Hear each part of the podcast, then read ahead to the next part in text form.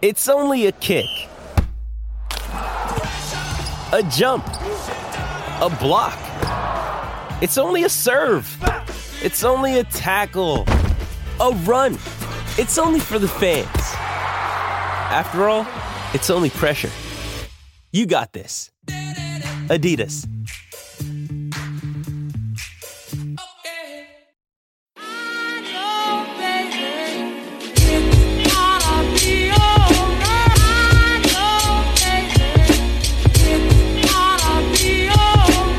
Hello and welcome to Great Takes Less Filling by the Daily Gopher. I'm Chris, go away you fur. With me this week is U Street. Well, in particular, Bucky, U Street, Irving, who I would give as the major Nekton of the week. But we had a lot of fun stuff going down on the ground. Uh, so maybe also U Street, LeCaptain, uh, which I would like as Uh, well. Or U Street finally pulled the ball and ran with it, Tanner Morgan. Yeah, and not Tanner Morgan. Finally, finally kept on a read option. Tanner Morgan, to be specific. Uh, well, yeah, that was a uh, grind them into dust kind of game uh, for the Gophers. The, the, I mean, which was, I think, to be fair, about what we expected, uh, but was certainly nice to see the Gophers execute again. Um, an, another game where this is what was supposed to happen, and it's exactly what happened. Yeah, the Gophers had the ball for 40 minutes of this game. And they made sure to take every second of that on every play call. Also, almost doubled up Northwestern in terms of total yards, 442 to 241. Tied on turnovers. Give uh, Northwestern credit. That was a heck of a play to Oh, Get that was an interception. insane interception. uh, but not as impressive because it did not go for a touchdown as my defensive Nekton of the week, which is Justin Walley for getting the score, but arguably any of the linebackers. Uh, and on the scoop and score touchdown for Minnesota from Northwestern, knocking the ball out, a fumble about an inch and a half was the margin of error there between Northwestern having a knee or a shin on the ground and that ball being out. Uh, so it was a really cool play in retrospect, puts the Gophers up uh, kind of 10 nothing early on, and they never actually, for the rest of the game, had less than a two possession lead, which is which is a good thing, as Martha Stewart would say. So, uh, if you had to nitpick this game, where would you go with any criticisms? I think it's pretty clear that the passing game still left something to be desired. I mean, some of that is you run the ball for 308 yards. Can you and win 41 to 14? Can you complain that much?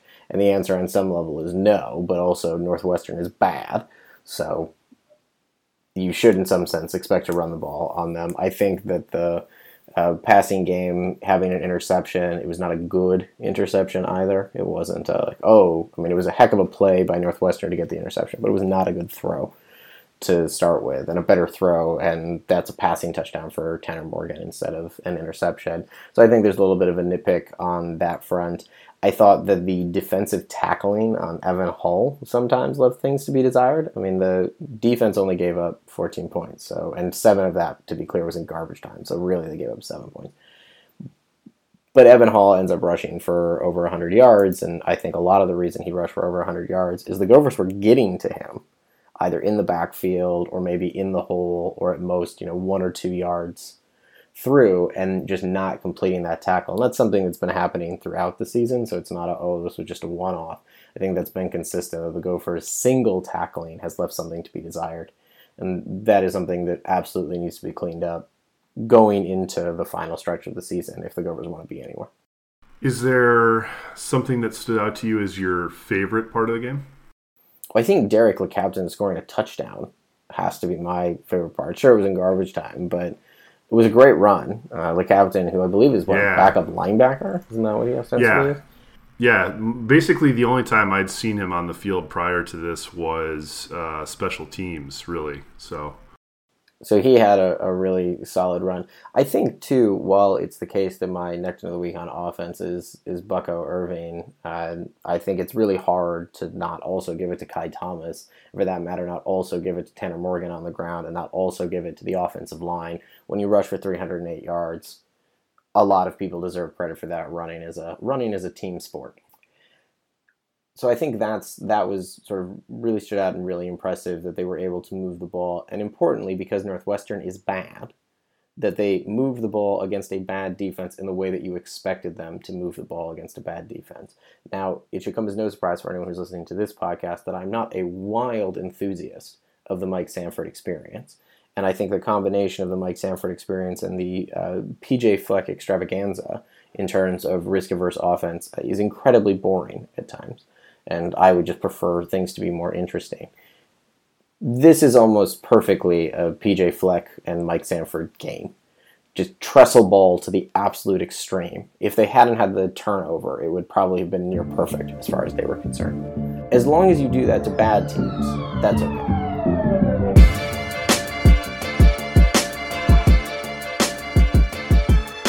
The Sky U podcast is proud to be sponsored by Homefield Apparel, the good brand.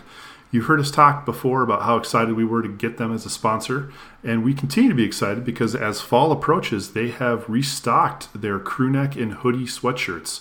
There's a Sweet Script uh, Minnesota sweatshirt out there right now waiting for you to pick one up. If you have not already shopped for the first time at Homefield Apparel, make sure to go to homefieldapparel.com and use code DailyGopher at checkout for 15% off your order. It's not just uh, Minnesota gear. There are sweet stickers from all sorts of historic logos across NCAA. Uh, I have a Tulane Green Wave sticker that I've had my eye on that I got to go pick up.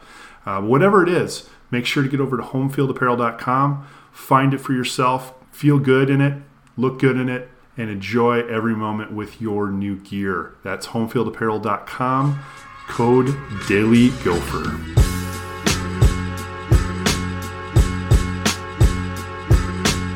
Well, I think you know the the one thing that you could probably also nitpick on was some of the the play calling in the red zone. That's a, I think been a common complaint amongst the fan base during and since the game. The, we've talked, uh, frankly, almost ad nauseum at this point about our dislikes and likes when it comes to the the the Colecat offense. Uh, but I don't think running him at third and seven is generally something that I would thumbs up as a great call. Maybe there was a, a pass read there um, that he just looked at and said, nah, that's not happening. I mean, I suppose that's possible. Um, but uh, yeah, no, I, I, I, could have done with at least one of those field goals uh, being more. Should I don't know. I'm not saying that. Nah, should yeah, should have been a touchdown, but but like not even just let's not just assume seven points go on the board. Let's at least run something that feels like it's going to put you in a position to score that touchdown. You know, whether or not it actually happens. Yeah, absolutely. I mean, I think as I said, I am. It is not a surprise that I've not been a wild fan of the Mike Sanford experience, and but also I think the PJ Fleck extravaganza because certainly a lot of that's emanating from the head coach. And for someone who has, in PJ Fleck, occasionally, shall we say, baffling risk seeking clock management perspective, I think it is it is strange some of the calls that happen in the red zone, almost as if they're trying to be too clever by half. I also think that if you're in a situation where it is third and seven and you might want to pass the ball, you should probably have the guy in the game who you trust to pass the ball all of the rest of the time. But that is just me you know, it's that would seemingly make sense, just as a general rule.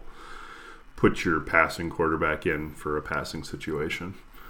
He also can run it.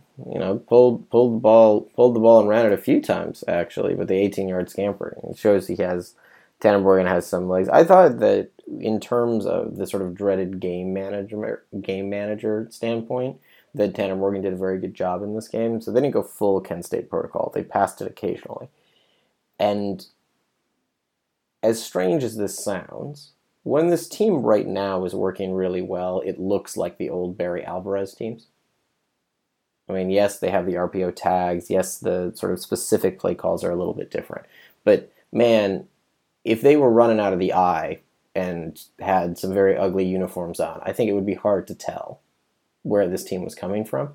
A consequence of that, at least from the quarterback perspective, is your quarterback does not have to win you games. Your quarterback just has to A, not lose you games, and B, occasionally when needed to work the play action game in order to keep a defense honest, keep the safeties back, so you can continue to run the ball at nauseum. And I thought Tanner Morgan generally did a pretty good job of that on Saturday. Yeah, honestly, I was I was pretty happy with the passing game, all things considered.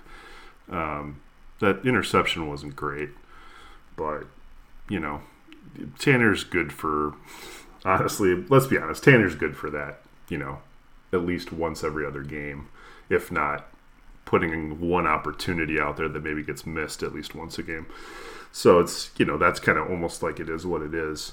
Plus, again, um, great play. I mean, if there isn't an All American back there making that play, that ball is probably on the ground, and we're just running it back and doing something else. So it wasn't a good throw in the sense that it was behind his receiver and could get bounced and all these other things.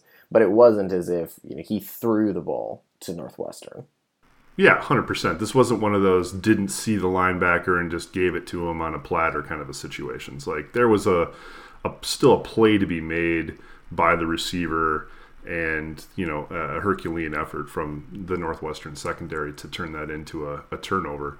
Um, honestly, it was. Uh, I, I had to watch the game uh, delayed. I didn't get to watch it live, so for me, it was a fast forward on the uh, YouTube TV DVR situation, and uh, it was you know click ahead, success, success. I mean, there really wasn't a lot of uh, disappointment or frustration for me. Just some scratching of the head and a little bit of oh, we missed an opportunity there, which I think when you're playing a bad team is really the the the bare minimum you want to see. Like that's if that's where you're at, that's you you walk away with a win and a okay, move on to the next and there's worse places to be. Yeah, like losing to Bowling Green.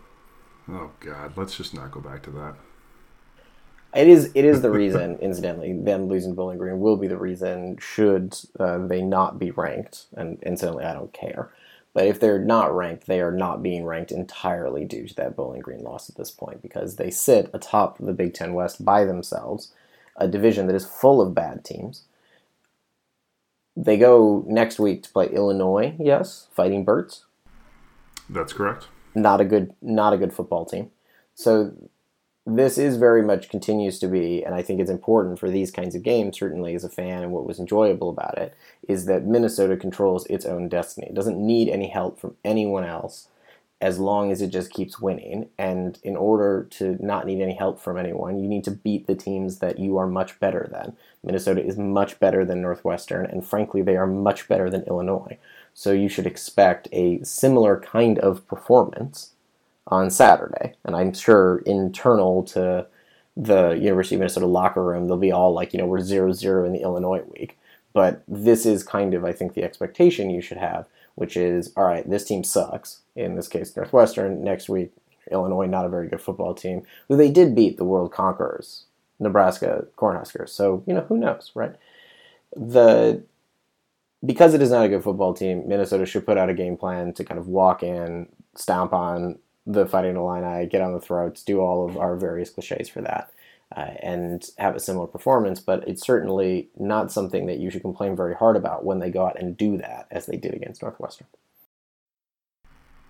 Here's to that. Here's to just choking the life out of Burt slowly and methodically and moving on with another victory. That's, I think, a wonderful thing to look forward to.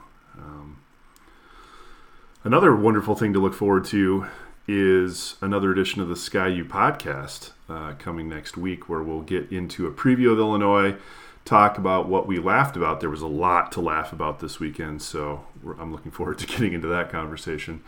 Uh, but stay tuned for that. In the meantime, go Gophers. Ski-U-Mah. Row the boat.